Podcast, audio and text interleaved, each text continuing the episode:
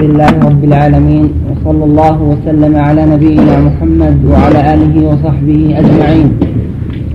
قال المؤلف رحمه الله تعالى ومن أحاديث هذا النوع حديث أنس بن مالك رضي الله عنه. ومن. أحاديث هذا النوع حديث أنس بن مالك رضي الله عنه. قال قال رسول الله صلى الله عليه وسلم شفاعتي لأهل الكبائر من أمتي رواه الإمام أحمد رحمه الله وروى البخاري رحمه الله في كتاب التوحيد حدثنا سليمان بن حرب حدثنا حماد بن زيد حدثنا معبد بن هلال العنزي قال اجتمع اجتمعنا ناس من أهل البصرة فذهبنا إلى أنس بن مالك وذهبنا معنا بثابت البناني إليه يسأله لنا عن حديث الشفاعة فإذا هو في قصره فوافقناه يصلي الضحى فاستأذنا فأذن لنا وهو قاعد على فراشه. فقلنا لثابت لا تسأله عن شيء أول من حديث الشفاعة. فقال يا أبا حمزة هؤلاء إخوانك من أهل البصرة جاءوك يسألونك عن حديث الشفاعة.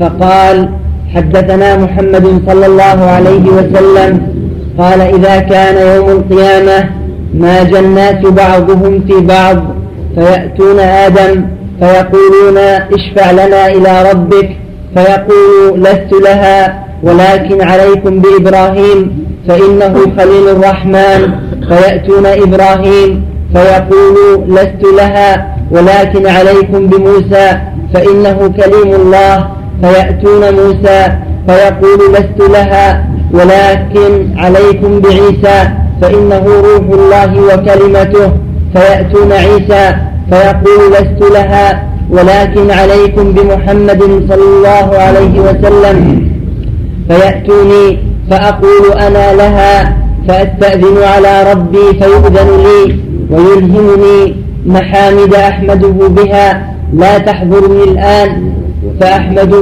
بتلك المحامد. وأخر له ساجدا.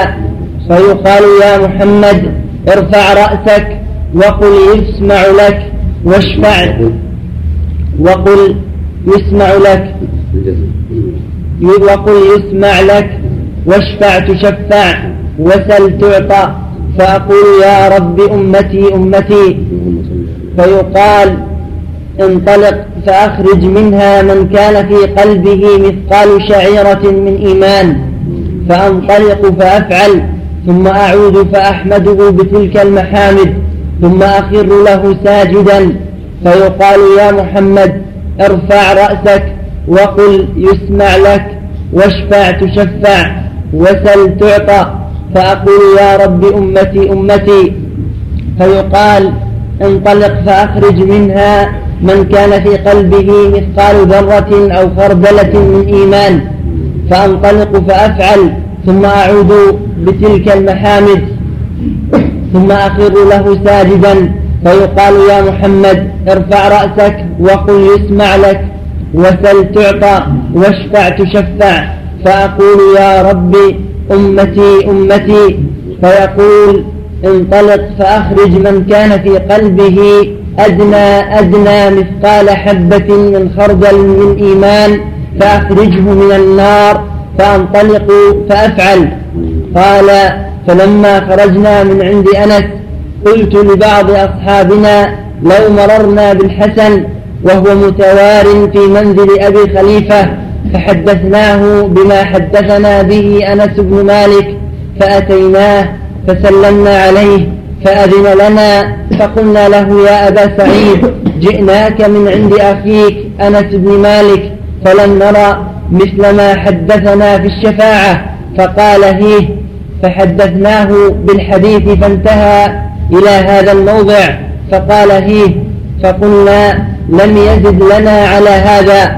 فقال لقد حدثني وهو جميع منذ عشرين سنة فما أدري أنسي أم كره أن تتكلوا. فقلنا يا أبا سعيد فحدثنا فضحك وقال خلق الإنسان عجولا ما ذكرته إلا وأنا أريد أن أحدثكم.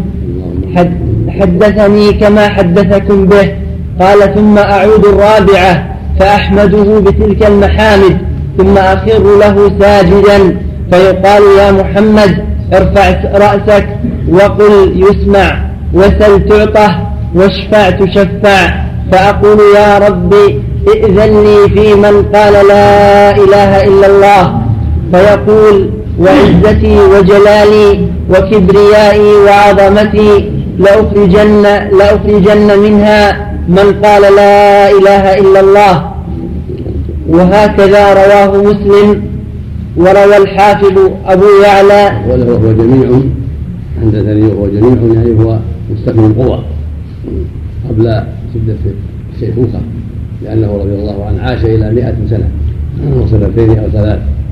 وكان مجيء مع بن هلال وأصحابه في آخر حياته. رضي الله عنه وأرضاه.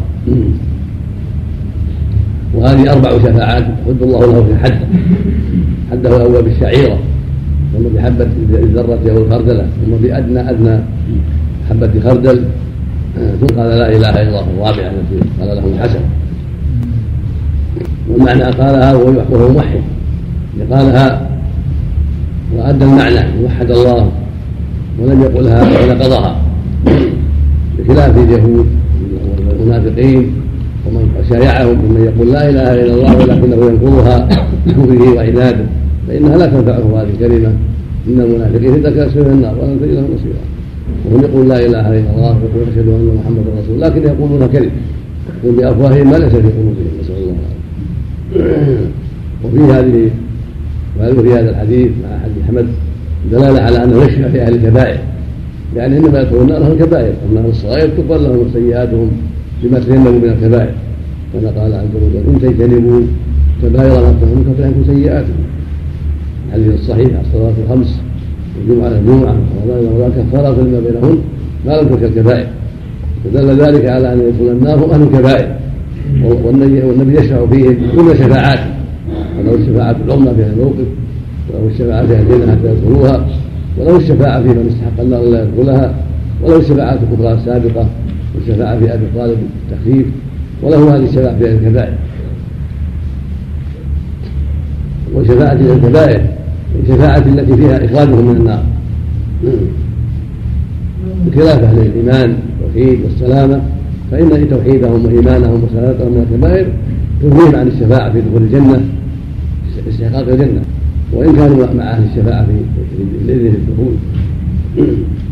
وفي هذا وفيه من الفوائد أيضا أن الإيمان قد ينقص ويتضاعف حتى يكون أقل من من شجرة وأقل من خردلة وأقل من ذرة في القلب بضعفه ولهذا يدخل النار صاحبه بسبب تعاطيه الكبائر من الزنا والسرقة والربا شرب الخمور وأشباه هذا من الكبائر التي يضعف الإيمان حتى لا يقوى صاحبه على الامتناع منها. بل شهوته تغلبه على على ترك هذه الكبائر ضعف الإيمان الرادع. ثم هذه الشفاعة لا تخصه عليه الصلاة والسلام بل يشاركه فيها غيره يعني الإيمان من الملائكة من الأفراد من الرسل الآخرين نعم.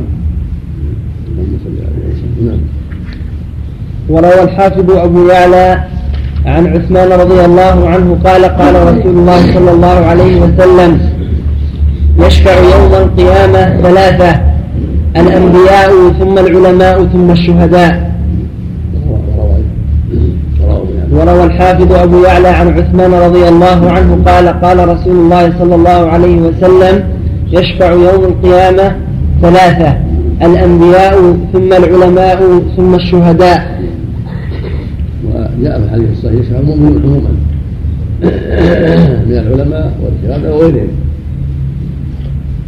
كل صوت يقول الله جل وعلا شفع شفاعة الأنبياء وشفاعة الملائكة وشفاعة المؤمنين ولم يبق إلا رحمة وأرحم الراحمين. سبحانه وتعالى.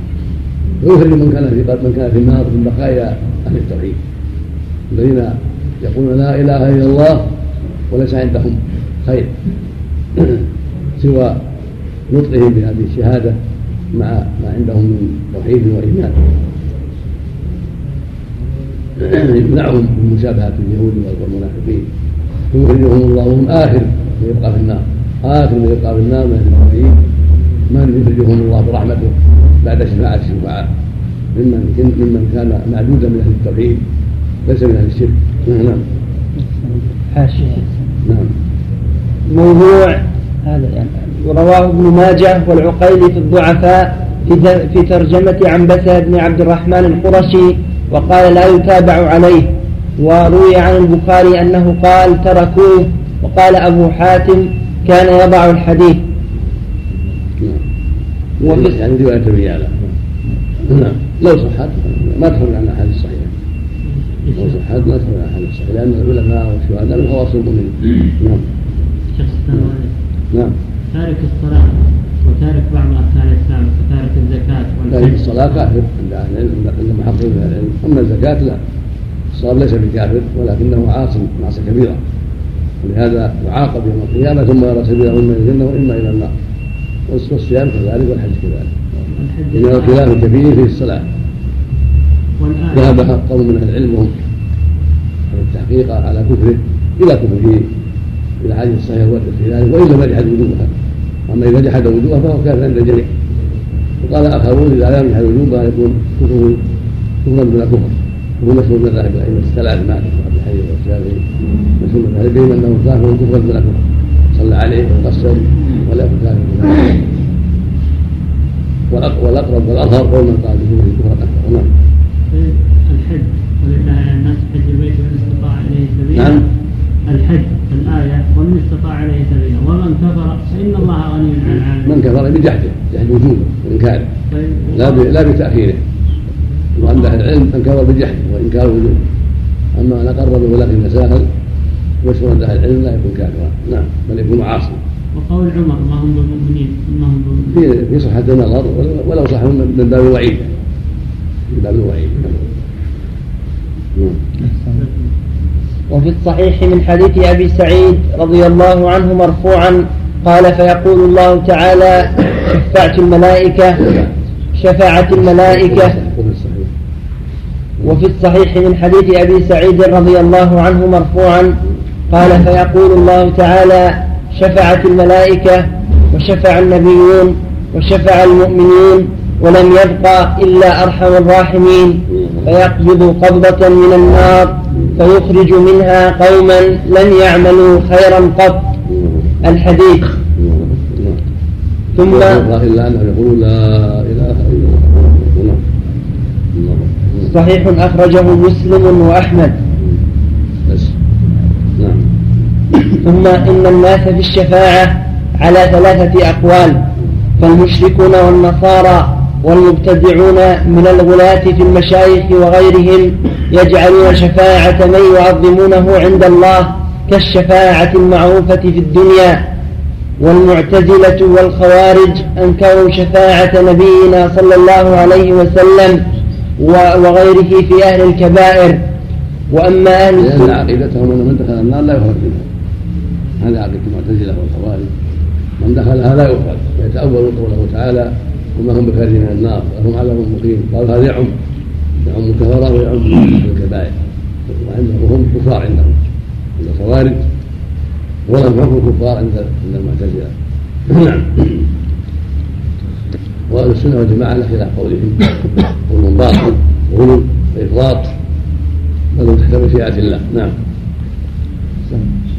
وأما أهل السنة والجماعة فيقرون بشفاعة نبينا صلى الله عليه وسلم في أهل الكبائر وشفاعة غيره لكن لا يشفع أحد حتى يأذن الله له ويحد له حدا كما في الحديث الصحيح حديث الشفاعة أنهم يأتون آدم ثم نوحا ثم إبراهيم ثم موسى ثم عيسى فيقول لهم عيسى عليه السلام اذهبوا إلى محمد فإنه عبد غفر الله له ما تقدم من ذنبه وما تأخر.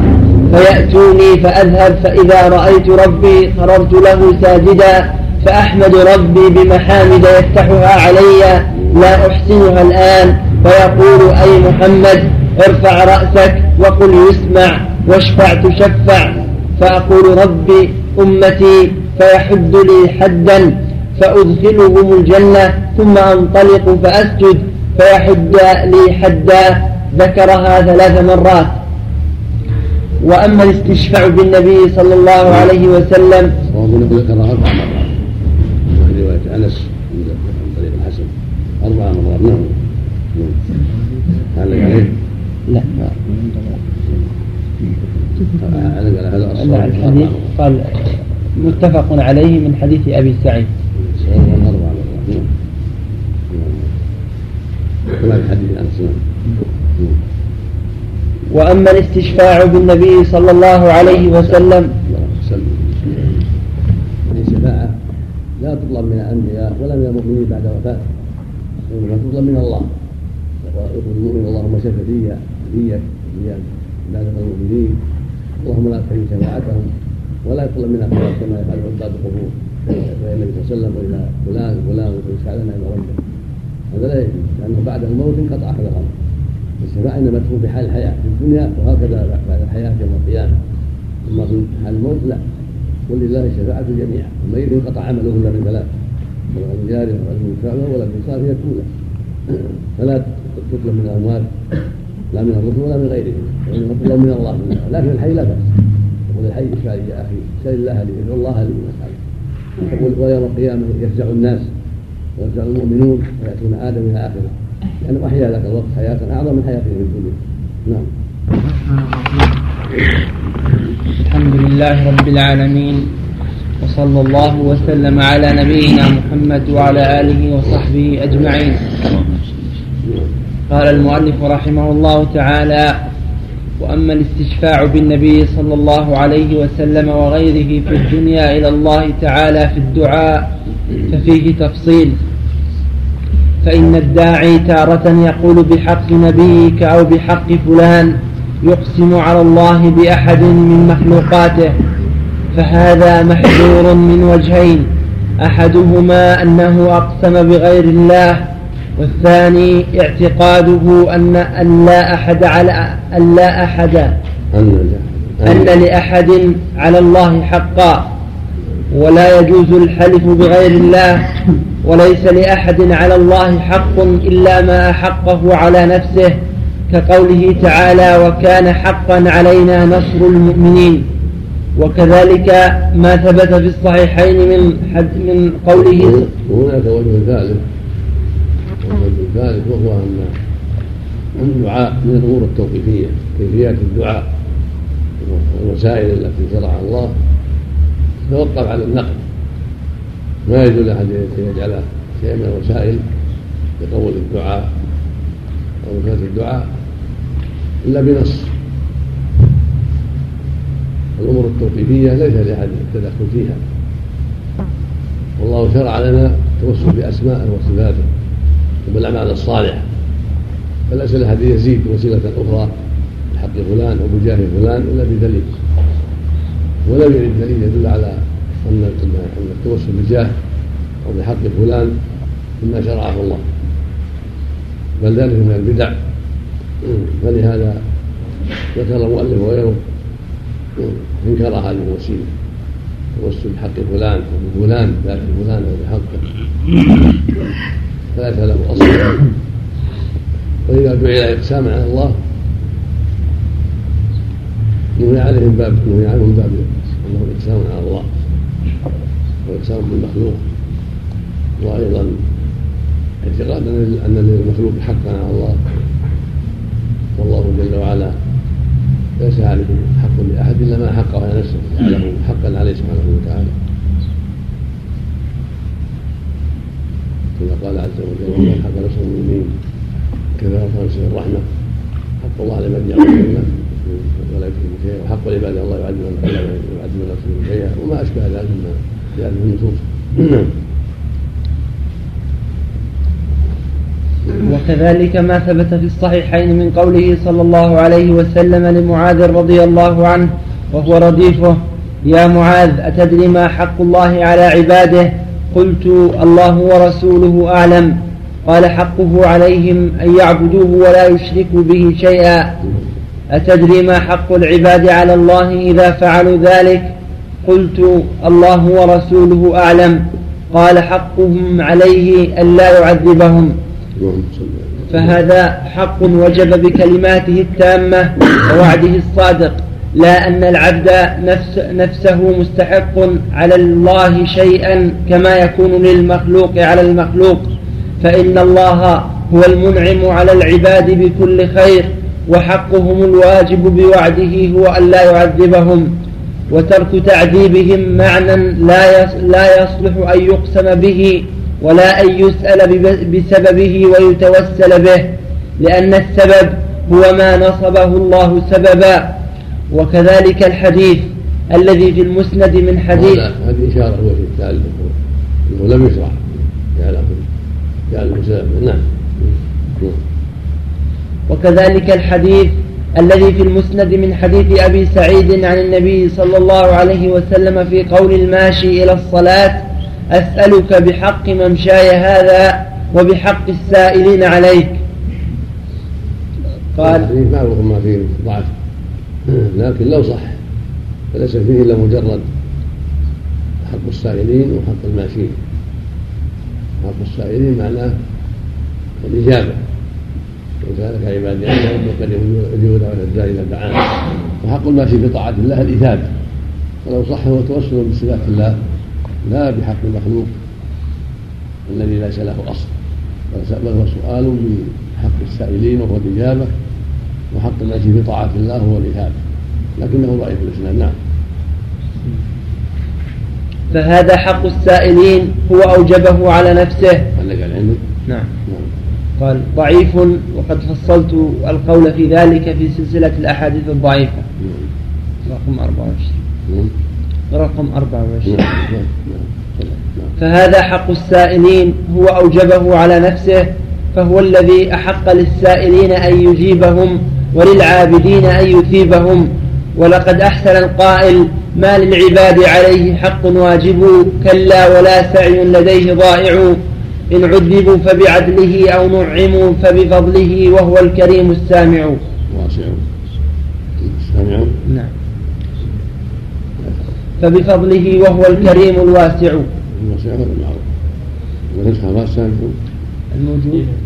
سامع الواسع الواسع هذا معروف نعم. فإن قيل فأي فرق بين قول الداعي بحق السائلين عليك وبين قوله بحق نبيك أو نحو ذلك. فالجواب أن معنى قوله بحق السائلين عليك أنك وعدت السائلين بالإجابة وأنا من جملة السائلين فأجب دعائي بخلاف قوله بحق فلان. فإن فلانا وإن كان له حق على الله بوعد صادق فلا مناسبة بين ذلك وبين إجابة دعاء هذا السائل. فكأنه يقول لكون فلان من عبادك الصالحين أجب دعائي وأي مناسبة في هذا وأي ملازمة وإنما وإنما هذا من, من الاعتداء في الدعاء. وقد قال تعالى ادعوا ربكم تضرعا وخفية إنه لا يحب المعتدين. وهذا ونحوه من الأدعية المبتدعة ولم ينقل عن النبي صلى الله عليه وسلم. ولا عن الصحابة ولا عن التابعين ولا عن أحد من الأئمة رضي الله عنهم وإنما يوجد مثل هذه مثل هذا في الحروز والهياكل التي يكتب بها الجهال والطرقية والطرقية والدعاء. والهياكل. نعم.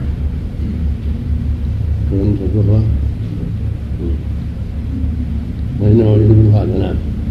وإنما يوجد مثل هذا في الحروز والهياكل التي يكتب بها الجهال والطرقية والدعاء من أفضل العبادات والعبادات مبناها على السنة والاتباع لا على الهوى والابتداع. وإن كان مراده الإقسام على الله بحق فلان فذلك محذور أيضا لأن الإقسام بالمخلوق لا يجوز. فكيف على الخالق؟ وقد قال صلى الله عليه وسلم من حلف بغير الله فقد أشرك. ولهذا قال نعم صحيح رواه أحمد والحاكم وصححه. الإرواء 2627 ورواه الترمذي أيضا وأبو داود بإسناد جيد. والحاكم وأحمد وحده. رواه أبو داود أيضا. ورواه الترمذي أيضا بإسناد جيد. مع الحاكم ومعه. نعم. ولهذا قال أبو حنيفة وصاحباه رضي الله عنهم يكره أن يقول الداعي أسألك بحق فلان أو بحق أنبيائك ورسلك وبحق البيت الحرام والمشعر الحرام ونحو ذلك. حتى كره أبو حنيفة ومحمد رضي الله عنهما أن يقول الرجل اللهم إني أسألك بمقعد العز من عرشك بمعقد العز من عرشك. ولم يكرهه أبو يوسف رحمه الله لما بلغه الأثر فيه. والأثر ليس بصحيح ما في أثر صحيح. ولهذا كرهه أبو حنيفة محمد قال معقد ويقال من العز من عرشك.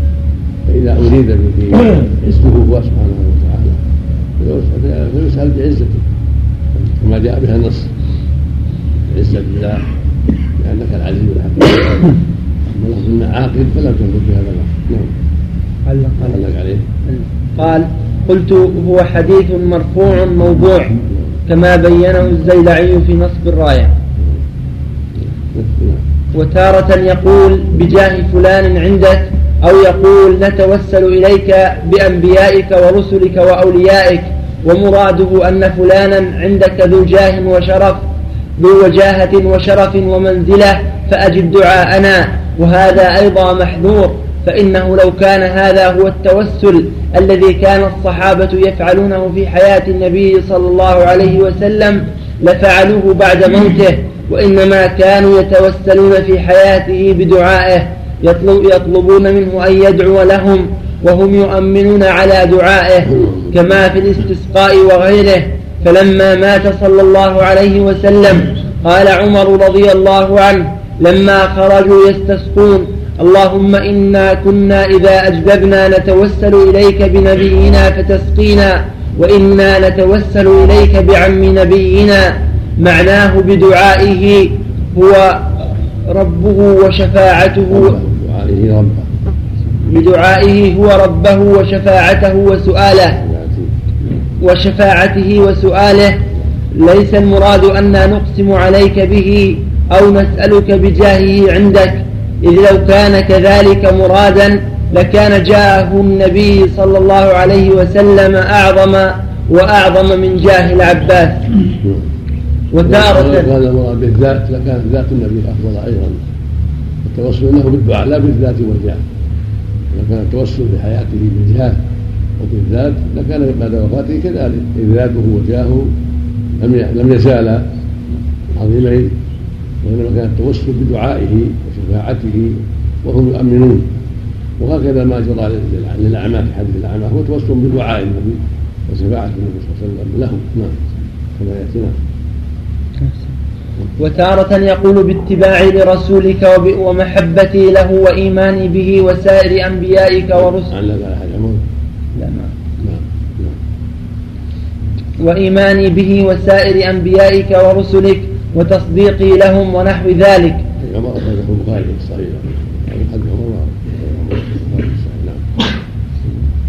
فهذا من أحسن ما يكون في الدعاء والتوسل والاستشفاع. فلفظ التوسل بالشخص والتوجه به فيه إجمال غلط بسببه من لم يفهم معناه. فإن أريد به التسبب به لكونه داعيا وشافعا وهذا في حياته يكون أو لكون الداعي محبا له مطيعا لأمره مقتديا به وذلك أهل للمحبة والطاعة والاقتداء فيكون التوسل إما بدعاء الوسيلة وشفاعته وإما بمحبة السائل واتباعه أو يراد به الإقسام به والتوسل بذاته فهذا الثاني هو الذي كرهوه ونهوا عنه. وكذلك السؤال بالشيء قد يراد به التسبب به لكونه سببا في حصول المطلوب وقد يراد به الإقسام به. ومن الأول حديث الثلاثة الذين أووا إلى الغار وهو حديث مشهور في الصحيحين وغيرهما. فإن الصخرة انطبقت عليهم فتوسلوا إلى الله بذكر أعمالهم الصالحة الخالصة وكل واحد منهم يقول فإن كنت فعلت ذلك ابتغاء وجهك فافرج عنا ما نحن فيه. فانفرجت الصخرة فخرجوا يمشون. فهؤلاء دعوا الله بصالح الأعمال لأن الأعمال الصالحة هي أعظم ما يتوسل به العبد إلى الله ويتوجه به إليه. ويسأله به لأنه وعد أن يستجيب للذين آمنوا وعملوا الصالحات ويزيدهم من فضله. فالحاصل أن الشفاعة عند الله ليست كالشفاعة عند البشر فإن الشفيع عند البشر كما أنه شافع للطالب شفعة في الطلب شفعه في الطلب بمعنى أنه صار شفعا فيه بعد أن كان وترا فهو أيضا قد شفع المشفوع إليه وبشفاعته صار فاعلا للمطلوب فقد شفع الطالب والمطلوب منه والطالب فقد شفع الطالب والمطلوب منه والله يعني تعالى. يعني من ساعد الطالب بشفاعه وساعد المطلوب المطلوب منه قد يخافه قد يخشى من رده فلهذا قد يجيب الشفاعة خوفا أو طمعا. والله لا يخاف أحدا ولا يطمع أحد وإنما يجيب الشاة فضلا منه سبحانه وتعالى. فلا فلا يستويان.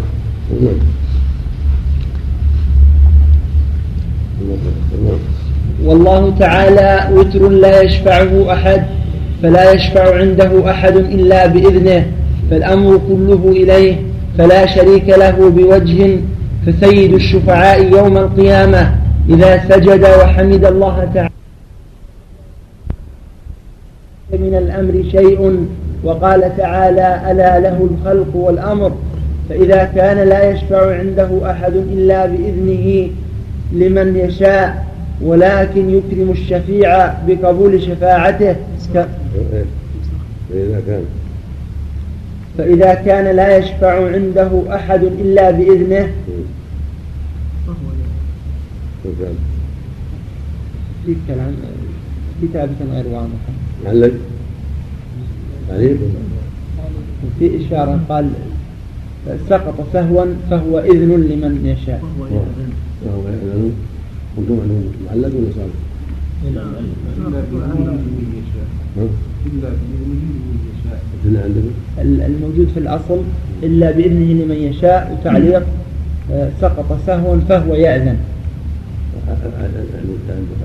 فإذا كان لا يشفع عنده أحد إلا بإذنه لمن يشاء. والتعليق بالآثار إلا بإذنه لمن يشاء. نعم. مستقيم إلا بإذنه لمن يشاء. ولكن يكرم الشفيع بقبول شفاعته. إلا بإذنه لمن يشاء. الذي يشاء من باب لا بإذنه يشاء هم أهل التوحيد والإيمان نعم ما في ما حد حاجة فإذا كان فإذا كان فإذا كان لا يشفع عنده أحد إلا بإذنه لمن يشاء ولكن يكرم الشفيع بقبول شفاعته كما قال كما قال صلى الله عليه وسلم اشفعوا تؤجروا ويقضي الله على لسان نبيه ما يشاء. وفي الصحيح أن النبي صلى الله عليه وسلم قال يا بني عبد مناف لا أملك لكم من الله شيئا يا صفية يا عمة رسول الله صلى الله عليه وسلم لا أملك لك من الله شيئا يا عباس عم رسول الله لا أملك لك من الله شيئا. قد أبلغ وأنذر عليه الصلاة والسلام حتى لا يتعلق أولئك بالقرابة وقريبنا يكفي وما يظنه جحال في قراباتهم ولا سيما من ينتسب إلى النبي صلى الله عليه وسلم يظنون أن هذا الانتساب يكفيهم ويتساءل الأعمال وإن ضلوا وأشركوا وهذا من الجهل العظيم. لهذا أبدأ وأعاد عليه الصلاة والسلام في بيان أن هذه القرابة لا تكفي لا بد من العمل. ولهذا قال اشتروا أنفسكم لا وليعكم من الله شيئا. الله قال جل وعلا فاذا نفخ الصور فلا انسى بينهم يومئذ ولا تساءلون قال عز وجل ان اكرمكم عند الله اتقاكم قال النبي صلى الله عليه وسلم من بطأ به عمله لم يسرع به نسبه والأنساب لم يعلق الله بها النجاة وإنما علق ذلك بالإيمان والعمل الصالح فالأنساب والأموال والصحبة والخلة ونحو ذلك لا تنفع أهلها إنما كان لله وفي الله الأخلاء يومئذ بعض لبعض عدو إلا المتقين المحبة والإخاء والصداقة والأنساب والأموال وأشباه ذلك كلها لا تغني على أهلها شيئا إلا إذا صرفوها في طاعة الله واستعانوا بها في مرض الله وصارت المحبة والصداقة في في سبيل الله وفي طاعة الله سبحانه وتعالى. نعم. نعم. نعم.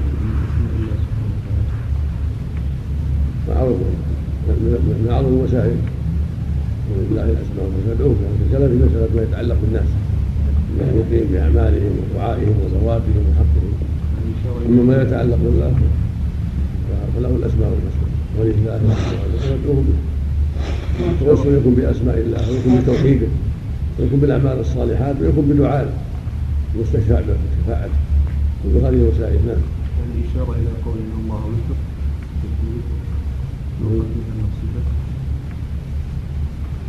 المقصود أن الشفيع يكون يعني يشفع للداعي والله جل وعلا لا شفع له بل وأنتم دائما دائما فلا يخاف أحد ولا يرجو احدا ولا يكون الشافع شفعا له بل شفعا للسائل فقط. يعني اقصد الله عز وجل اطلاق الوتر قول الوتر. هذا من اسماء الله. نعم. يعني الصحيح أن الله يحب الوتر. نعم. نعم.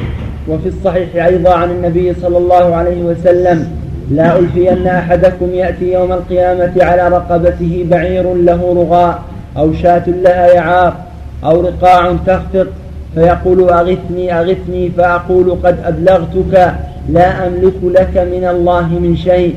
فإذا كان سيد الخلق وأفضل الشفعاء يقول لأخص الناس به لا أملك لكم من الله من شيء فما الظن بغيره؟ وإذا دعا وإذا دعاه الداعي وشفع عنده الشفيع فسمع الدعاء وقبل الشفاعة لم يكن هذا هو المؤثر فيه كما يؤثر المخلوق في المخلوق فإنه سبحانه وتعالى هو الذي جعل هذا يدعو ويشفع وهو الخالق لأفعال العباد فهو الذي وفق العبد للتوبة ثم قبلها وهو الذي وفقه للعمل ثم أثابه وهو الذي وفقه للدعاء ثم أجابه وهذا مستقيم على أصول أهل السنة المؤمنين بالقدر وأن الله خالق كل شيء. قوله والميثاق الذي أخذه الله تعالى 265 بسم الله الرحمن الرحيم. هذا بحث جيد. بحث الشارع بحث جيد. في الوسيله جزاه الله رحمه الله. نعم. بسم الله الرحمن الرحيم. الحمد لله رب العالمين والصلاة والسلام على نبينا محمد. لم يذكر سائل باب الفروع لكن لها صلة بالعقيدة لأنها قد تجر إلى الشرك مسائل المبتدعة قد تجر إلى الشرك ولكن باب الفروع واتصالها بالعقيدة لأنها قد تكون وسيلة. بين أن يتوسل بالجاه وبين ثم غدا يدعوه ويستغيث به هذا معروف عند العامة. التوسل بجاه فلان وحق فلان.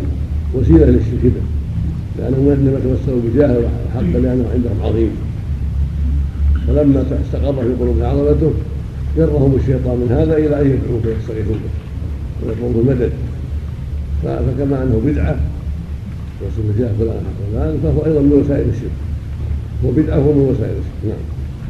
مثل ما أن البناء على القبور والمساجد عليها تجسيس واشباه ذلك هو بدعه وهو من وسائل الشرك يعني لما بنوا عليها وعظموها وقع في قلوب العامة من تزيين الشيطان أن أهلها يعظمون بالدعاء والاستغاثة والمدد وهذا المدد؟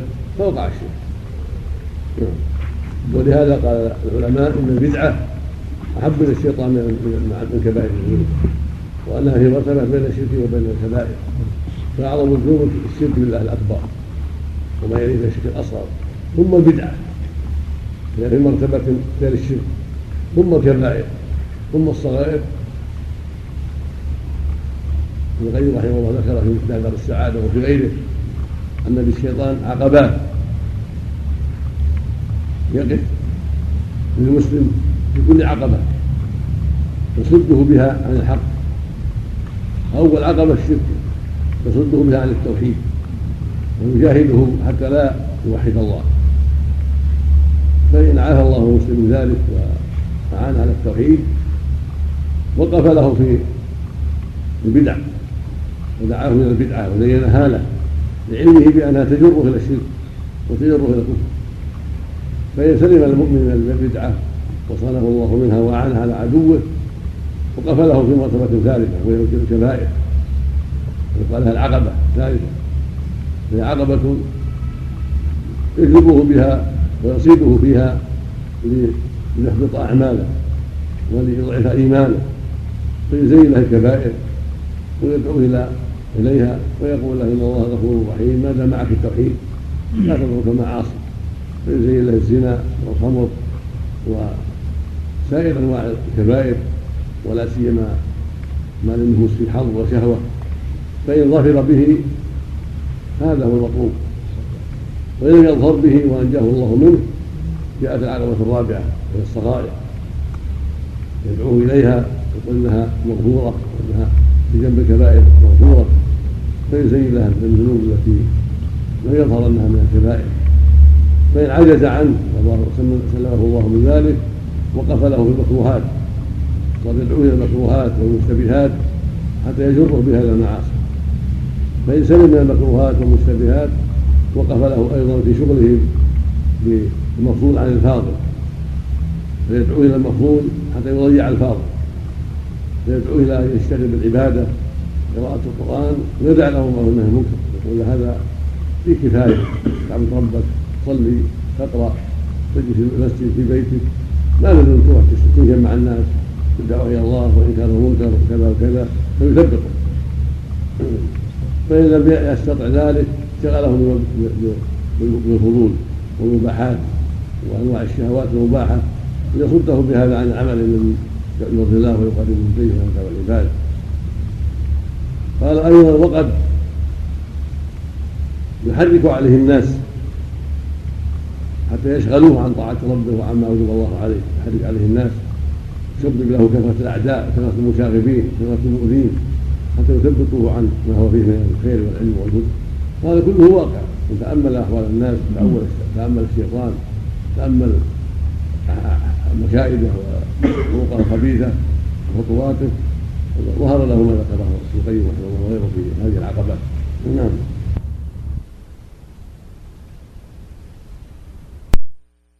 خلق الله آدم مسح على ظهره فسقط من ظهره كل نسمة هو خالقها من ذريته إلى يوم القيامة وجعل بين عيني كل إنسان منهم وبيصا من نور ثم عرضهم على آدم فقال أي ربي من هؤلاء؟ قال هؤلاء ذريتك. فرأى رجلا منهم فأعجبه وبيص ما بين عينيه فقال أي رب من هذا؟ قال هذا رجل من آخر الأمم من ذريتك. يقال له داود. قال رب كم عمره؟ قال ستون سنة. قال أي رب زده من, عمر من عمري أربعين سنة. فلما انقضى عمر آدم جاء ملك الموت. قال أولم يبق من عمري أربعون سنة؟ قال أولم تعطيها ابنك آدم؟ قال فجحد. ابنك داود. قال أولم تعطيها ابنك داود؟ قال فجحد فجحدت ذريته ونسي آدم فنسيت ذريته وخطئ آدم فخطئت ذريته فخطئت ذريته. والخطئ معنى أثم.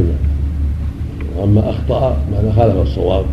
عن جهل خطئ العمد وأخطأ في غير العمد ولهذا منها قول جل وعلا لا يأكله إلا الخاطئون وهي الآثمون؟ إن قتله كان أن كبيرا إثما كبيرا الثلاثي بمعنى أثم والرباعي بمعنى غلظ نعم. نعم. لا لا آخر أنبياء بني إسرائيل. نعم. قبل عيسى بقليل. ثم قال الترمذي هذا حديث حسن صحيح ورواه الحاكم وقال صحيح على شرط مسلم ولم يخرجاه. نعم. صحيح وجدت له أربعة طرق بعضها عند ابن أبي عاصم في السنة بتحقيق كثير ما وجدت له شاهدا نعم. وروى الإمام أحمد أيضا عن أنس بن مالك رضي الله عنه عن النبي صلى الله عليه وسلم. سبحان من لا يضل ولا هذا يوجب طالب العلم دائما دائما أن لا ييأس من شيء وأن لا يعتمد على شيء من كلام الناس. ولو كان ولو كان القائل كبيرا.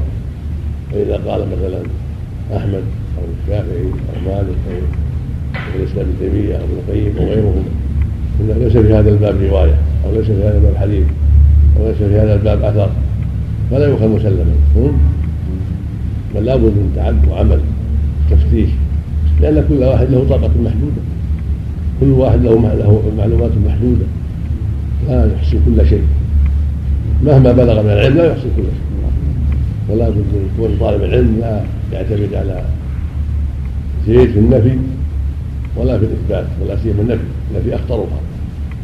بل, بل يعمل يقدح يفتش ينظر. فدائما يجد ما ما يخالف هذا النفي نعم. ثم الإنسان مهما كان من العلم تعتريه الغفلة يعتريه النسيان يكتب وهو مشغول بالذكر يكتب وهو آه، مشغول بأمر آخر من أمور دنياه ومن أمور آخرته. فيغلط وهذا مجرب مع الكبار ومع غير الكبار. فهذا يوجب طالب العلم أن يكون دائما يعتني. ولا يقول قال فلان بس يكفي فلان واسع العلم يكفي ما ندور لا. التفتيش والنظر والتماس ما ما ما هو بحاجة إلى طلبه نعم. صليت الشيخ إذا قال المفتي أو الإمام لا أعلم ذلك ورد عن الرسول أو ما ورد عن الرسول يقصد في حد علمه. هل يقصد في هذا؟ في حد علمه. وما يقول في حد علمه يقصد في بس هذا ما ورد عن الرسول. إذا قال لا أعلم هذا هذا طيب. مصيبه إذا قال ما ورد. يقصد في حد علمه. لكن ما ينبغي يستعمل ما ورد. يقول لا أعلم. طيب. لا أعلم أو لا أعرف الباب كذا أو لم اقف على شيء الباب. نعم نعم. وروى الإمام أحمد أيضا عن أنس بن مالك رضي الله عنه عن النبي صلى الله عليه وسلم أنه قال وروى الإمام أحمد أيضا عن أنس بن مالك رضي الله عنه عن النبي صلى الله عليه وسلم أنه قال يقال للرجل من أهل النار يوم القيامة أرأيت لو كان لك ما على الأرض من شيء أكنت مفتديا به قال فيقول نعم. قال فيقول قد أردت منك أهون من ذلك. قد, قد أردت منك أهون من ذلك. قد أخذت عليك في ظهر آدم ألا تشرك بي شيئا. ألا تشرك بي شيئا. فأبيت إلا أن تشرك بي شيئا. وأخرجاه في الصحيحين أيضا. وذكر أحاديث أخرى. هذه هذه إرادة شرعية. قدرية. أردت منك التي يعني إرادة شرعية. لأن هي التي تقع مخالفتها من العبد أما الإرادة الكونية فلا تخالف. ما أراده الله قولا لا بد أن يقع. إنما أمره إذا شيء يقول كن فيكون. أردت منك ألا يعني يعني أمرتك وأوصيتك وحررتك ونحو ذلك بمعنى بهذا المعنى. أما الإرادة الكونية التي أرادها كونا وشاءها كونا فهذا لا يخالف. نعم. وبها تعلم أن الإرادة إرادتان. إرادة شرعية دينية هذه قد يقع مرادها وقد لا يقع من العبد. الله أراد من العباد جميعا أن يعبدوه ويطيعوا رسول الله صلى الله عليه وسلم. فمنهم من أطاع وهم القليل ومنهم من عصى وهم الاكثرون هذا هو الإرادة الشرعية وأما الإرادة الكونية فلا يمكن أن يخالفها أحد. فقد أراد من الناس أن يموتوا هم لابد يموتوا كلهم وأراد أهل هذه الدنيا ألا تبقى وألا تدوم فهي لا تبقى ولا تدوم. وأراد من إبليس كوني أنه لا يهتدي فلم يهتدي. وهكذا. نعم. وذكر أحاديث أخرى أيضا كلها دالة على أن الله استخرج ذرية آدم من صلبه وميز بين أهل النار وأهل الجنة. ومن هنا قال من قال إن الأرواح مخلوقة قبل الأجساد وهذه الآثار لا تدل على سبق الأرواح الأجساد. لا تدل على سبق الأرواح الأجساد سبقا مستقرا ثابتا. وغايتها أنها أن وغايتها أن تدل على أن باريها وفاطرها سبحانه صور النسمة وقدر خلق خلقها وأجلها وعملها واستخرج تلك الصور من مادتها ثم أعادها إليها وقدر خروج كل فرد من أفرادها في وقته المقدر له. ولا يدل على أنها خلقت خلقا مستقرا واستمرت موجودة ناطقة كلها في موضع واحد. ثم يرسل منها إلى الأبدان جملة بعد جملة كما قاله ابن حزم. فهذا لا تدل الآثار عليه. لا وجه له. نعم. في بعضها أنه أعادها إلى صلب بعدما أخذ عن الميثاق أعادها إلى صلب وإنسان الملك عند عند نفخ الروح يرسل فينفخ الروح. ينفخ الروح من جديد الملك. تكون مخلوقة من جديد. الله أكبر نعم. نعم الرب سبحانه يخلق منها جملة بعد جملة كما قاله على الوجه الذي سبق به التقدير أولا. فيجيء الخلق الخارجي مطابقا للتقدير السابق كشأنه سبحانه في جميع مخلوقاته. فإنه قدر لها أقدارا وآجالا وصفات وهيئات ثم أبرزها إلى الوجود مطابقة لذلك التقدير السابق. وهذا مثل ما جاء في الحديث الصحيح الذي رواه مسلم الصحيح عن عبد الله بن عمرو رضي الله تعالى عنهما النبي صلى الله عليه وسلم الله قدر مقادير الخلائق قبل أن يخلق السماوات بخمسين ألف سنة وعرشه على الماء. وهذا معنى ما أصاب من مسلم في الأرض ولا في أنفسكم إلا في كتاب من قبل أن نبرأها. إن ذلك على الله يسير. وهكذا يقول جل ألم تعلم أن الله يعلم إن له الكتاب.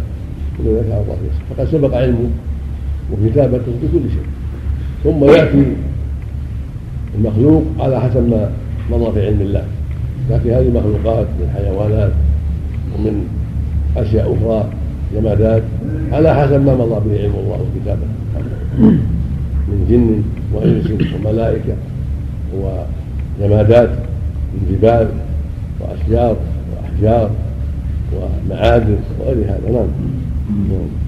بدل الوصفة والصناعات. نعم. بدل الوصفات الصناعات فإنه قدر لها أقدارا وآجالا وصناعات وهيئات.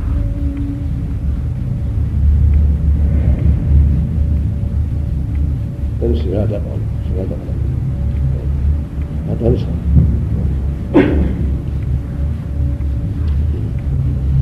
فالآثار المروية في ذلك إنما تدل على على القدر السابق على القدر السابق وبعضها يدل على أنه سبحانه استخرج أمثالهم وصورهم وميز أهل السعادة من أهل الشقاوة وأما الإشهاد عليهم هناك فإنما هو في حديثين موقوفين على ابن عباس وعمر رضي الله عنهم.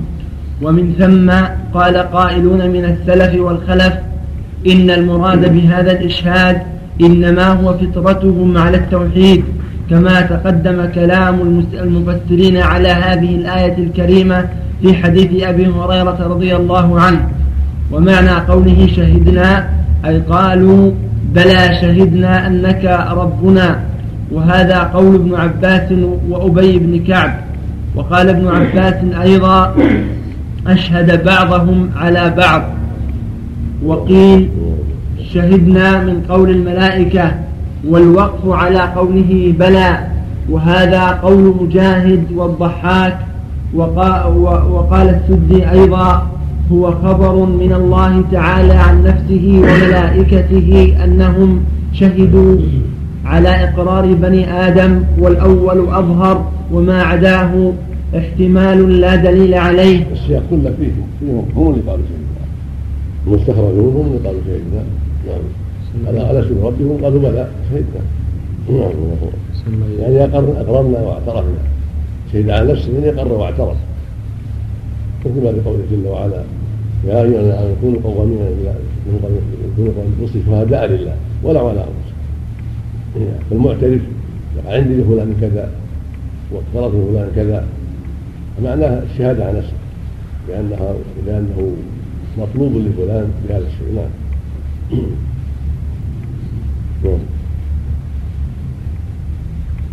نعم.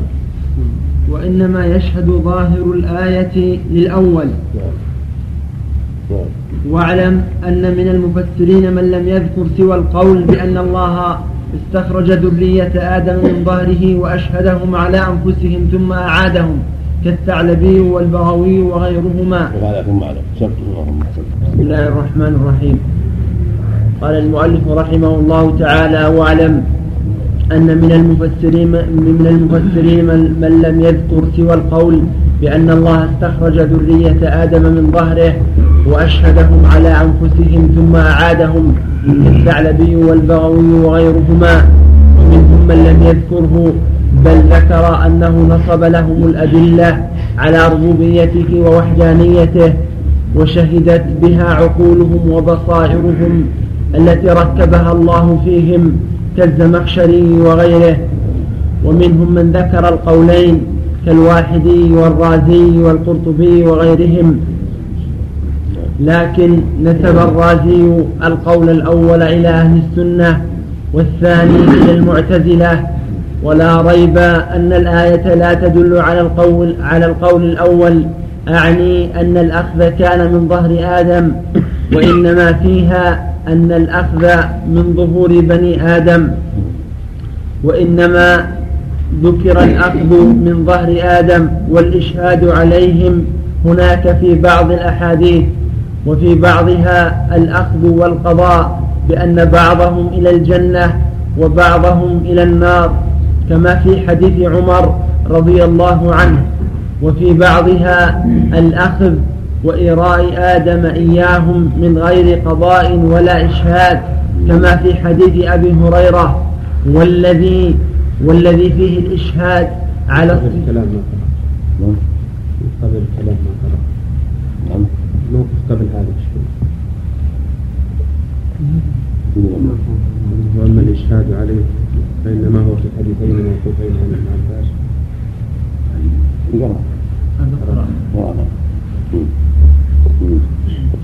كما في حديث أبي هريرة والذي فيه الإشهاد على الصفة التي قالها أهل الحديث الأول موقوف على ابن عباس وعمر وتكلم فيه أهل الحديث ولم يخرجه أحد من أهل الصحيح غير الحاكم في المستدرك على الصحيحين والحاكم معروف معروف التساهل رحمه الله.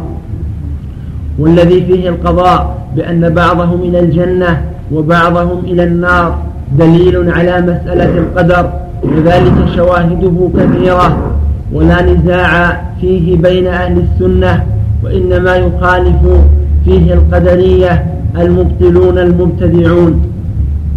وأما الأول فالنزاع فيه بين أهل السنة. ينبغي أن يقال المنافعة بين يكون من ظهر آدم أو من ظهر بني الآية من بني آدم والنصوص جاءت من ظهر آدم وأبوهم ظهر أبيهم ظهرهم فإنهم كلهم من ظهره كلهم من صلبه فسلسله فالأخذ من ظهر آدم أخذ من ظهوره فلا منافع الآية تنبيه على الحديث يفسر الآية وآية توافق الأحاديث. نعم. فلا منافع نعم. نعم. وأما الأول فالنزاع فيه بين أهل السنة من السلف والخلف ولولا ولولا ثم أيضا ينبغي يفهم أن هذه الأشياء التي ذكرها جل وعلا وذكرها في الأحاديث ليست العمدة في التكاليف وليست العمدة في خلق البيت إنما هذه أشياء إرهاصية وأشياء تنفيذية لما بعدها ولهذا لم يكفي الله الرب عز وجل. بل بعث الرسل. وأنزل الكتب. فالاعتماد على ما جاءت به الرسل لا على ما أوحي الله لآدم إنما هو خبر من الله أنه فعل هذا.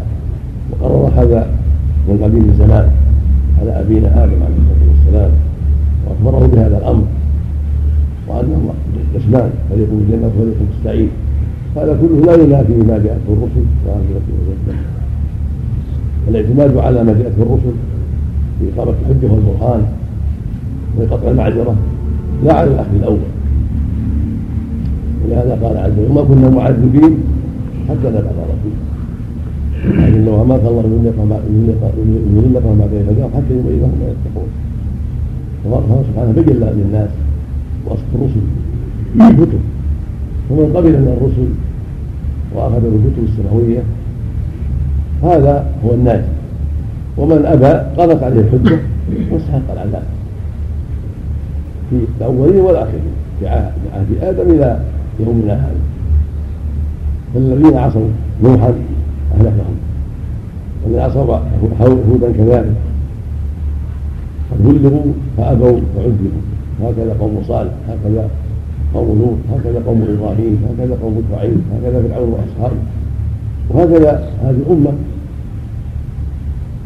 بلغت كمن بلغه الأمر فأخذ به فهو الناجي ومن عاد حاد وأعرض فهو الهالك. وإن متع وإن أملي له كما أملي لغيره. ومن لم تبلغ الحجة في أطراف الدنيا لا في الأولين ولا في الآخرين فله حكم آخر يوم القيامة. والمقصود من هذا كله أن الحج ان الاعتبار في إقامة الحجج وقطع المعاذير ما جاءت في جاءت في الكتب لا بالميثاق الأول. الميثاق الأول بيان من الله لنا انه فعله وأخذ عليه الميثاق ولكن الرسل لم يكفروا به. لانهم لا يفهمونه ولا يعقلون بعد كبرهم وبعد وجودهم ولا يذكرونه. الحجه إنما تقوم عليه بما يعرفون به بعد وجودهم وبعد وجودهم في الدنيا وبعد تكليفهم. يخلون بهذا. أما ذلك فهو حجة قديمة. وتمهيد من الله عز وجل وإخبار منه لآدم وأن هذا واقع في الزمان الآتي في المستقبل ووقع كما نعم. نعم الله عنك حديث أنس. يؤتى برجل من أهل النار فيقول الله قد أردت منك ما هو اهون من ذلك قد أخذت عليك في ظهر آدم نعم. ألا تشرك بي لكن مو بهذا. ما يدل على الحجة وصفه الله إنما هذا يخبره بهذا ولكن الحجة إنما قامت عليه بما جاءت في الرسل.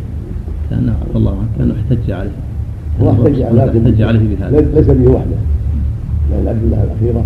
ظاهره في هذا وهو أنه إنما أقام الحجة بعد الرسل وانزال الكتب لا بالاول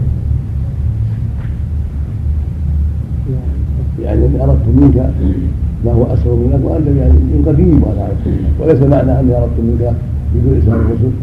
يعني قد اردت منك هذا.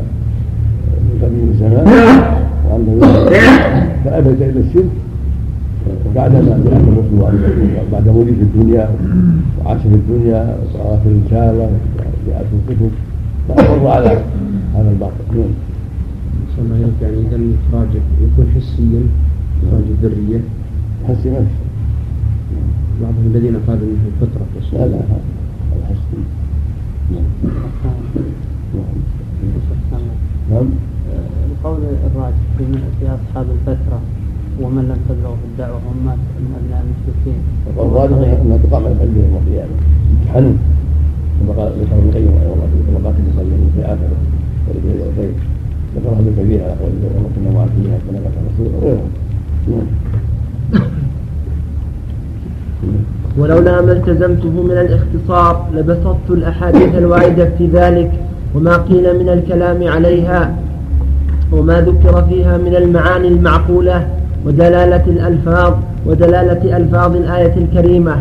قال القرطبي ما خاطبها ثم ذكر القرطبي بعد ذلك الأحاديث الواردة في ذلك إلى آخر كلامه.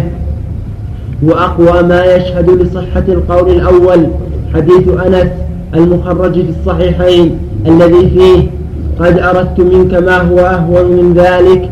قد أخذت عليك في ظهر آدم ألا تشرك بي شيئا فأبيت إلا أن تشرك بي. علق نعم. قال صحيح وهو الذي قبله. والرواية الأخرى عند مسلم وكذا البخاري. ولا منافاة بينها وبين التي قبلها لأن زيادة الثقة مقبولة كما لا يخفى. وفي هذا الحديث زيادات أخرى وقد جمعتها في الحديث وخرجته في سلسلة الأحاديث الصحيحة. ولكن قد روي من طريق أخرى. شيخ أحسن الله إليك والمعلق الآن صحيح هو في البخاري هو صحيح؟ تنبيه تنبيه عن الأحاديث الصحيحة من التنبيه ثم ذكر نسبة شيخنا أو من باب التنبيه على نسبة الأحاديث الصحيحة نعم. نعم. ولكن قد روي من طريق أخرى قد سألتك أقل من ذلك وأيسر فلم تفعل فيرد إلى النار. وليس فيه في ظهر آدم وليس في الرواية الأولى إخراجهم من ظهر آدم على الصفة التي ذكرها أصحاب القول الأول. بل القول الأول متضمن لأمرين عجيبين. أحدهما كون الناس تكلموا حينئذ وأقروا بالإيمان وأنه بهذا تقوم الحجة عليهم يوم القيامة والثاني أن الآية دلت على ذلك والآية لا تدل عليه لوجوه أحدها أنه قال من بني آدم ولم يقل من آدم الثاني أنه قال من ظهورهم ولم يقل من ظهره. وهذا بدل بعض أو بدل اشتمال وهو أحسن. الثالث أنه قال ذرياتهم ولم يقل ذريته. الرابع أنه قال وأشهدهم على أنفسهم ولا بد أن يكون الشاهد ذاكرا لما شهد به. وهو وهو إنما يذكر شهادته بعد خروجه إلى هذه الدار.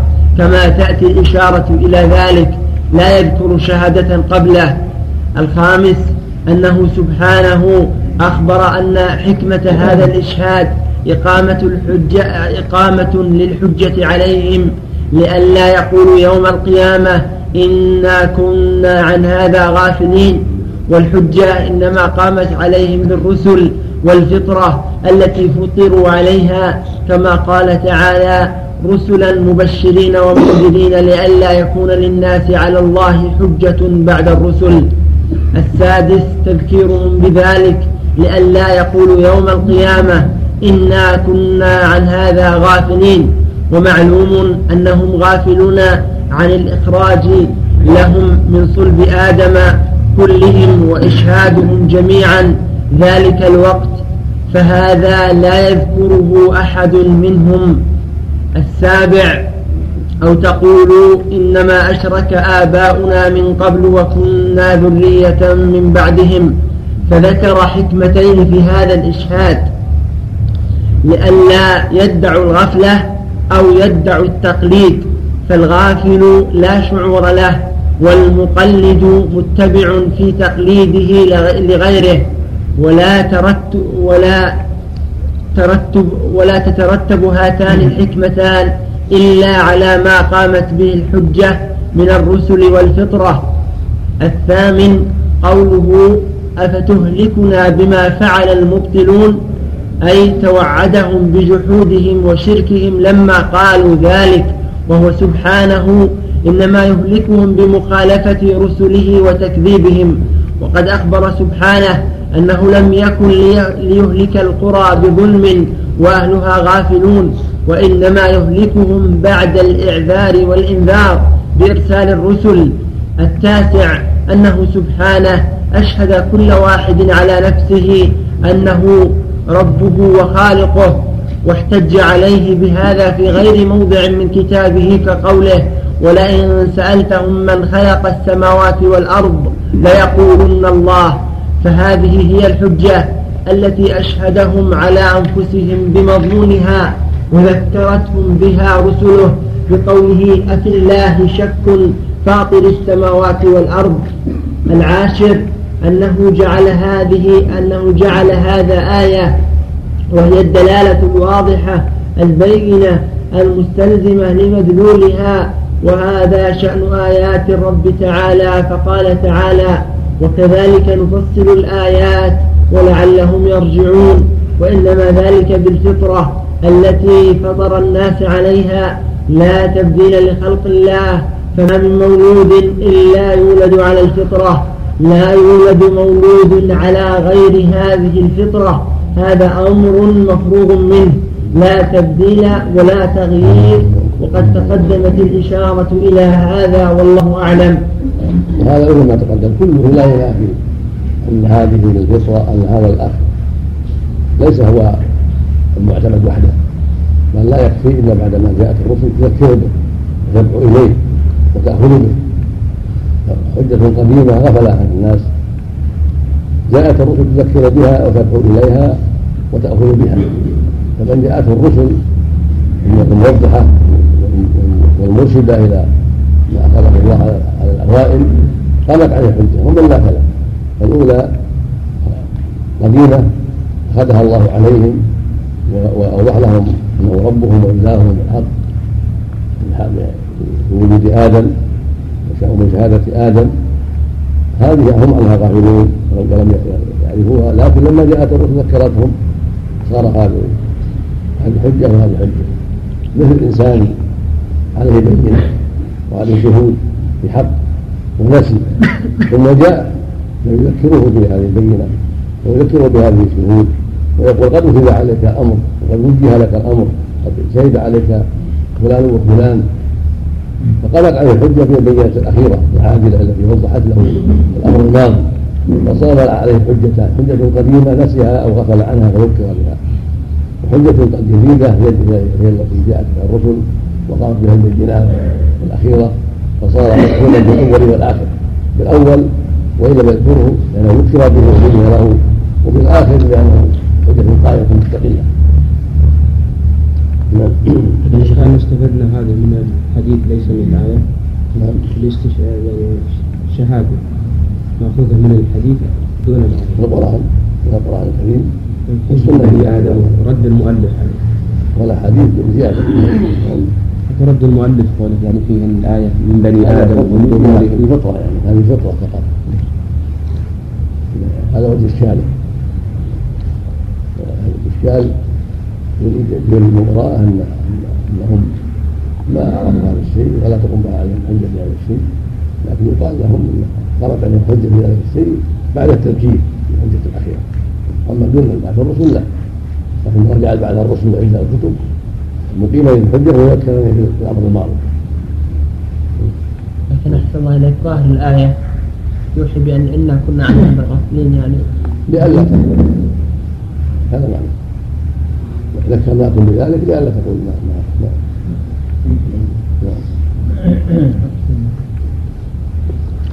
وقد تفطن لهذا ابن عطية وغيره ولكن هابوا مخالفة ظاهر تلك الأحاديث التي فيها التصريح بأن الله أخرجهم وأشهدهم على أنفسهم ثم أعادهم. وكذلك حكى القولين الشيخ أبو منصور الماتريدي في شرح التأويلات ورجح القول الثاني وتكلم عليه ومال إليه. ولا شك أن الإقرار بالربوبية أمر فطري والشرك حادث طارئ والأبناء تقلدوه عن الآباء. فإذا احتجوا يوم القيامة بأن, الأب بأن الآباء أشركوا ونحن جرينا على عادتهم كما يجري الناس على عادة آبائهم في المطاعم والملابس والمساكن. يقال لهم أنتم كنتم معترفين بالصانع مقرين بأن الله ربكم لا شريك له وقد شهدتم بذلك على أنفسكم. فإن شهادة المرء على نفسه هي إقراره بالشيء ليس إلا قال الله تعالى يا أيها الذين آمنوا كونوا قوامين بالقسط شهداء لله ولو على أنفسكم. وليس المراد أن يقول أشهد على أشهد على نفسي بكذا بل من أقر بشيء فقد شهد على نفسه به. فلما عدلتم عن هذه المعرفة والإقرار الذي شهدتم به على أنفسكم إلى الشرك؟ بل عدلتم عن المعلوم المتيقن إلى ما لا يعلم له حقيقة تقليدا لمن لا حجة معه بخلاف أتباعهم في العادات الدنيوية فإن تلك لم يكن بخلاف اتباعهم في في العادات الدنيوية فإن تلك لم يكن عندكم ما يعلم به فسادها وفيه مصلحة لكم بخلاف الشرك. فإنه كان عندكم من المعرفة والشهادة على أنفسكم ما يبين فساده وعدولكم فيه عن الصواب. فإن الدين الذي يأخذه الصبي عن أبويه هو دين التربية والعادة وهو لأجل, وهو لأجل مصلحة الدنيا.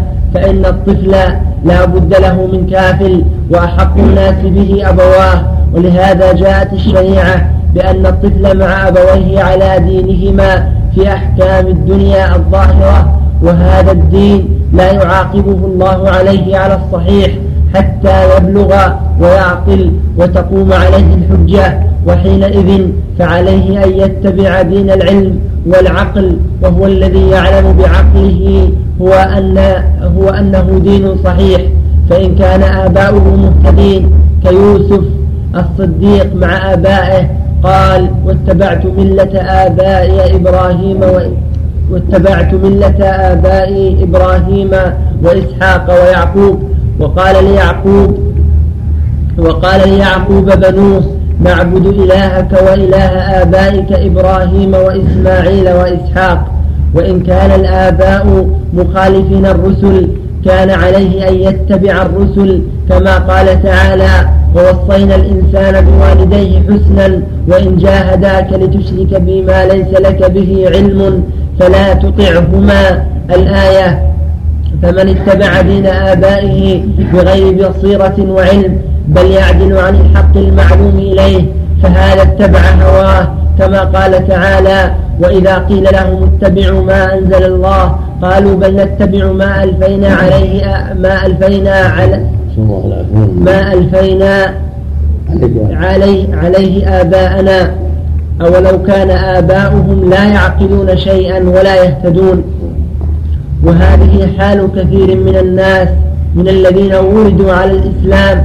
يتبع أحدهم أباه فيما كان عليه من اعتقاد ومذهب وإن كان خطأ ليس هو فيه على بصيرة بل هو من مسلمة الدار لا مسلمة الاختيار. وهذا إذا قيل له في قبره من ربك؟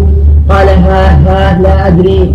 سمعت الناس يقولون شيئا فقلته فليتأمل اللبيب هذا المحل ولينصح نفسه. وليقم معه ولينظر من أي الفريقين هو والله الموفق. فإن توحيد الربوبية لا يحتاج إلى دليل فإنه مركوز في الفطر وأقرب ما ينظر فيه المرء أمر نفسه لما كان نطفة وقد خرج من بين الصلب والترائب والترائب عظام الصدر ثم صارت تلك النطفة في قرار مكين ثم في ثم في قرار مكين في ظلمات ثلاث وانقطع عنها تدبير الأبوين وسائر الخلائق. ولو كانت موضوعة على لوح أو طبق واجتمع حكماء العالم على أن يصوروا منها شيئا لم يقدروا. ومحال توهم عمل الطبائع فيها لأنها موات عاجزة ولا توصف بحياة ولن يتأتى من الموات فعل وتدبير. فإذا تفكر في ذلك وانتقال هذه النطفة من حال إلى حال علم بذلك توحيد الربوبية. فانتقل منه إلى توحيد الإلهية فإنه إذا علم بالعقل أن له ربا أوجده كيف يليق به أن يعبد غيره؟ وكلما تفكر وتدبر ازدادت يقينا وتوحيدا والله الموفق لا رب غيره ولا إله سواه. قوله وقد علم الله تعالى 274 بكل حال كل هذا الكلام كله كله ليس عليه. معول وإن المعول على بعث الرسل وإلا هذا هو الذي خد الله به العباد وجعله حقا يعني حاد عنه أو استقام عليه. وما سبق وما ركز في العقول وما فطر عليه العباد حجة عليهم. لكنها غير كافية غير مؤاخذين بها إلا بعد بعد الرسل. زادوا فمتى عصوا الرسل أو خالفوا الكتب أصيبوا بهذا. وأما بدون ذلك فامرهم من الله. يوم القيامة يمتحنهم ويقضي بينهم بعلمه سبحانه وتعالى. وإنما في الدنيا يؤخذون بالرسل والكتب. وما كنا معذبين حتى نبعث الرسول نعم. مشرك الجاهلية ليس في النار يا شيخ. نعم. مشرك الجاهلية. على حسب من؟ حسب الحجة. من قال عليه الحجة فهو في النار ومن قال من تقول الحجة فهو من الفترات من كفر. فهو الخلاف المعروف أهل السنة والجماعة. والصحيح انهم يمتحنون يوم القيامه حتى حتى أهل الشرك يا شيخ؟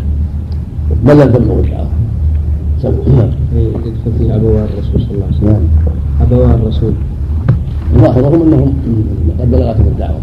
الذي قال ان ابي واباك في النار وجعل ربك في زياره أمك عبد الله واستهل استغفار له ولم يأذن في استغفار له فدل على انه لا تكره السن على كل قول عليك القول. يكون القول؟ هذا قول كونها تحدث بذلك وما تحدث هذا شيء آخر. المقصود انها انها الفترات الشرك حكم حكم هذا الشرك في الدنيا. ولكن في الاخره والعذاب إلى الله سبحانه وتعالى. الحمد لله رب العالمين وصلى الله وسلم على نبينا محمد وعلى آله وصحبه أجمعين. قال المؤلف رحمه الله تعالى قوله وقد علم الله تعالى فيما لم يزل. عدد من يدخل الجنة وعدد من يدخل النار جملة واحدة. فلا يزداد في ذلك العدد ولا ينقص منه. فلا. يزداد فلا يزداد في ذلك العدد. فلا يزاد في ذلك العدد ولا ينقص منه. وكذلك أفعالهم فيما علم منهم أن يفعلوه. قال الله تعالى إن الله بكل شيء عليم وكان الله بكل شيء عليما. فالله تعالى موصوف بأنه بكل شيء عليم أزلا وأبدا. لم يتقدم علمه بالأشياء جهالة. لم يتقدم علمه بالأشياء جهالة. وما كان ربك نسيا. وعن علي بن أبي طالب رضي الله عنه قال كنا في جنازة في بقيع الغرقد فأتانا رسول الله صلى الله عليه وسلم فقعد وقعدنا حوله ومعه مخصرة مخصرة فنكس رأسه فجعل ينكت بمخصرته ثم قال ما من نفس منفوسة إلا وقد كتب الله مكانها من الجنة والنار وإلا قد كتبت شقية أو سعيدة. قال فقال رجل يا رسول الله أفلا نمكث على كتابنا ونزع العمل؟ فقال من كان من أهل السعادة فسيصير إلى عمل أهل السعادة ومن كان من أهل الشقاوة فسيصير إلى عمل أهل الشقاوة. ثم قال اعملوا فكل ميسر لما خلق له. أما أهل السعادة فييسرون لعمل أهل السعادة وأما أهل الشقاوة فييسرون لعمل أهل الشقاوة. ثم قرأ فأما من أعطى واتقى وصدق بالحسنى فسنيسره لليسرى وأما من بخل واستغنى وكذب بالحسنى فسنيسره للعسرى. خرجاه في الصحيحين. قوله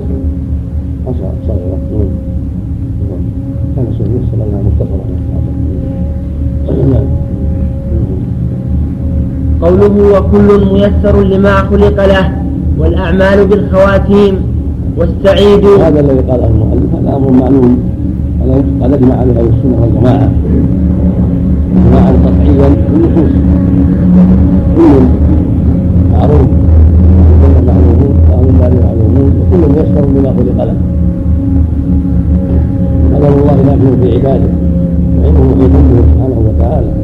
لتعلموا أن الله على كل شيء قدير وأن الله قد أحاط بكل شيء علما. وعلمه لا يتغير فيه. وعلم أنه يكون سعيدا فهو سعيد. وعلم أنه يكون شقيا فهو شقي لا يمكن أن يكون الواقع على خلاف علمه سبحانه وتعالى إذا وقع إذا وقعت الأمور على خلاف علمه كان علمه جهاله الله يتنزه عنه سبحانه وتعالى. فعلمه سابق فيهم والواقع مطابق لعلمه عز وجل. ولكن هذا لا يمنع أن يكونوا مخاطبين ومأمورين ومنهيين ومخيرين. لهم عقول ولهم إرادات ولهم مشيئة ولهم أسماع وأبصار. كما قال عز وجل من شاء يكون يستقيم وما تشاءون إلا أن شاء الله رب العالمين. جل وعلا من شاء ذكره وما يذكرون إلا إن شاء الله. جل وعلا تريدون على الدنيا والله يريد الآخرة. والله عزيز حكيم. قال والله خبير ما تعملون ما تصنعون ما تفعلون. إلى غير ذلك مما ينسب فيهم ينسب سبحانه وتعالى اليهم أفعالهم وأقوالهم وعباداتهم وسيئاتهم نعم. قوله وكل ميسر لما